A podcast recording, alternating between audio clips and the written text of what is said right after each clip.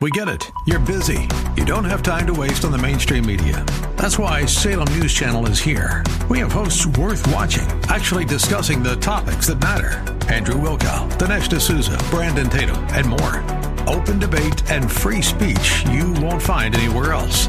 We're not like the other guys. We're Salem News Channel. Watch anytime on any screen for free 24 7 at snc.tv and on Local Now, Channel 525. Thanks for listening to the Town Hall Review with Hugh Hewitt podcast, bringing to you the best voices on the stories and issues that matter.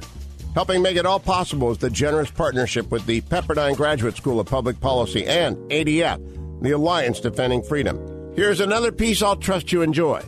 A major thinker and writer on the line, Abigail Shrier,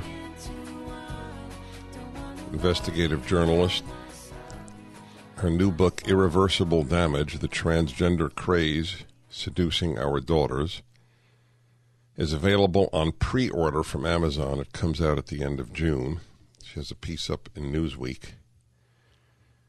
Is this when is this from? This piece up in Newsweek. Let's see. just just published. Who has the right to be called a girl? Abigail, welcome back to the Dennis Prager Show. Thank you so much for having me on. It's great to be here. Thank you very much. I was thinking, reading your piece and reading about the judge in the Connecticut case, which we'll explain to our listeners, that even a pandemic and a an unprecedented lockdown of society, the crushing of the world economy, does not stop the left from its missions. Is that fair to say? That is fair to say. So tell us what's tell us what's happening in Connecticut. Sure. So these there are three high school girls now suing their athletics association in, in, Connecticut, and the reason they are is these young women are exceptional runners. They are the very best runners in the state of Connecticut, a state which has a proud history of, of really great track and field uh, talent and competition. And these young women are suing because for the last few years they have consistently lost to biological boys who identify as girls, they claim to be girls, and they are allowed to compete as girls. And what has happened is in the last, since 2017, 13 out of 14 state championship events have been won by boys, biological boys now. These are the girls' events have been won by boys. And the boys are now, um, re- taking um, they're also setting records so they're taking records from biological girls they're setting them and they're setting records that no girl can meet so this is this is really devastating. It means that now every year in Connecticut there will be fewer biological girls moving on to regional championships because they are consistently getting knocked out of the top spots. If if this were visited by someone in the past, if what you just said were heard, but even 20 years ago, not 100, they would have said it was science fiction of the most absurd variety.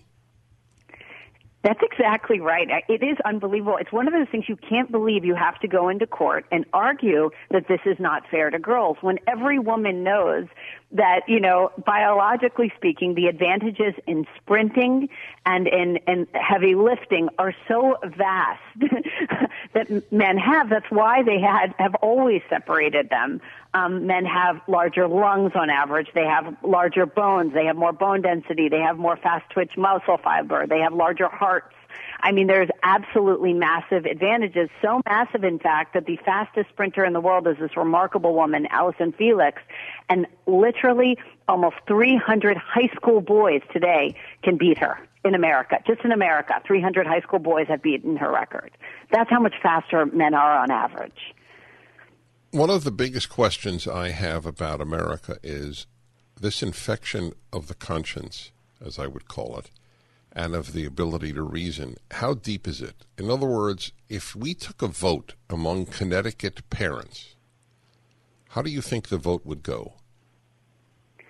You know, it's interesting. I don't know. I think that of all the transgender sort of issues that have been posed in the last, you know, decade or so, um, this is the one that is most inherently upsetting to parents because they know. I mean, I get calls from fathers who say, this isn't right. My daughter trained so hard. She's up every morning. She's she's the best runner in the state, and they won't let, and she can't even get the chance to win.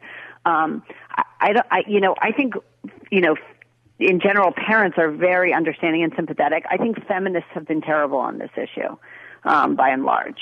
Um, but you know, they really prefer the new group that has a claim, and that new group is the transgender group. Um, un- unfortunately, uh, unfortunately, because it doesn't give girls a fair shot. Are the parents, uh, families, and the girls themselves in the lawsuit getting hate?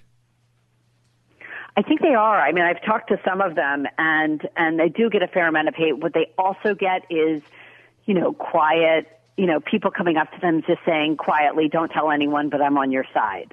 They get a lot of that. All right. So the the the parents or the girls themselves, they have brought to a Connecticut court the case. Hey, wait a minute. There's supposed to be equality in sports, and as a female, I am now being uh, forced to compete against males, whatever they may identify as being a separate issue. We keep losing races. 13 out of 14 championships have been won by male bodies identifying as female. Uh, do I have it correct? Yes. Okay. In Connecticut. What is this judge like? So the judge just gave a very bizarre instruction in the case. He told the um, the, the plaintiffs, the young girls, that they have to refer to, and their attorneys, they have to refer to the biological boy competitors as transgender girls. They could no longer refer to them as males in the pleadings.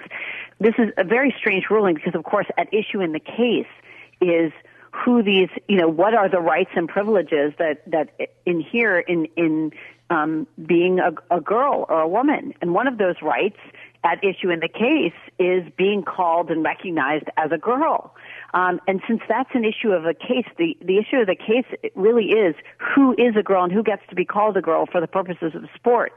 So for the judge to go ahead and say, actually, we, we've already decided that before the evidence is brought, we know that these trans, you know, transgender biological boys, that we know that they are some type of girl. So you're going to, you're now to refer to them as transgender girls.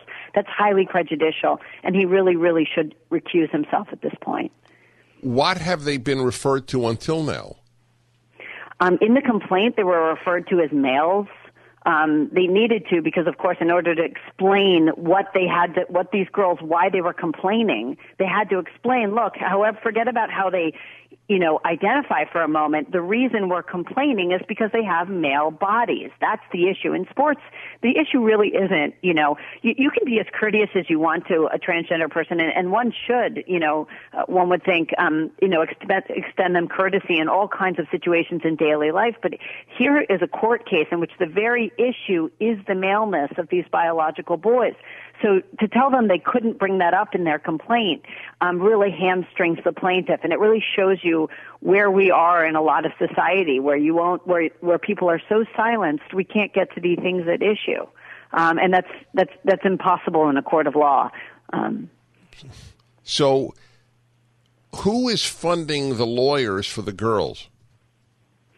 Um, it's the ADF, so this okay, yeah, I want. I, I didn't know that, but I want people to know that because ADF uh, is something I promote a lot, and people should donate to ADF, Alliance Defending Freedom. Yes, they do this for free. Otherwise, nobody could afford lawyers here. The state has unlimited funds, correct?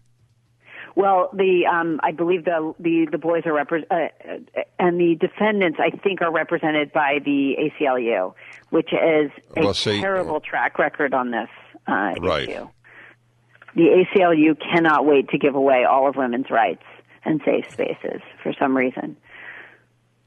The silence of the feminists uh, is something you alluded to. Why, why don't you address that? Well, none of the major feminist organizations, with the exception of the Women's Liberation Front, Front which is excellent. It's a liberal organization, but it's very um, honest and has a lot of integrity. They are really the only ones in America to have stood up for, for young girls and women whose safe spaces are increasingly invaded by biological men. I mean, there was a case last January in, in Palm Springs where girl um, water polo athletes, these high, high school girls, walked into their uh, locker room and they found a man showering there. And he was obviously nude and he said i have a right to be here. I identify as a woman. And these young girls walked in and he was there was a naked man in their shower. And um you know this is this is something that obviously is a huge um um safety issue for young women increasingly. Um and it is not something feminists have spoken out against at all with the exception of of WoLF uh, the women's so if a man uh, is naked in front of women who have not asked him to be naked, uh, he's he's arrested. But if he says he's a female, he's protected. Right, he was protected, and of course, you know when Harvey um, Weinstein you know, went without a towel, he, he, was considered a villain. Right, because he identified right. as mean, a male. And, Right. And some people think, oh, they're not going to harm anyone. They're essentially, you know, these men who identify as women, you know, they're, you know. Well, it's not a matter not of harm. Uh, most women are not anxious to see strange men naked. Okay? It's the opposite of men.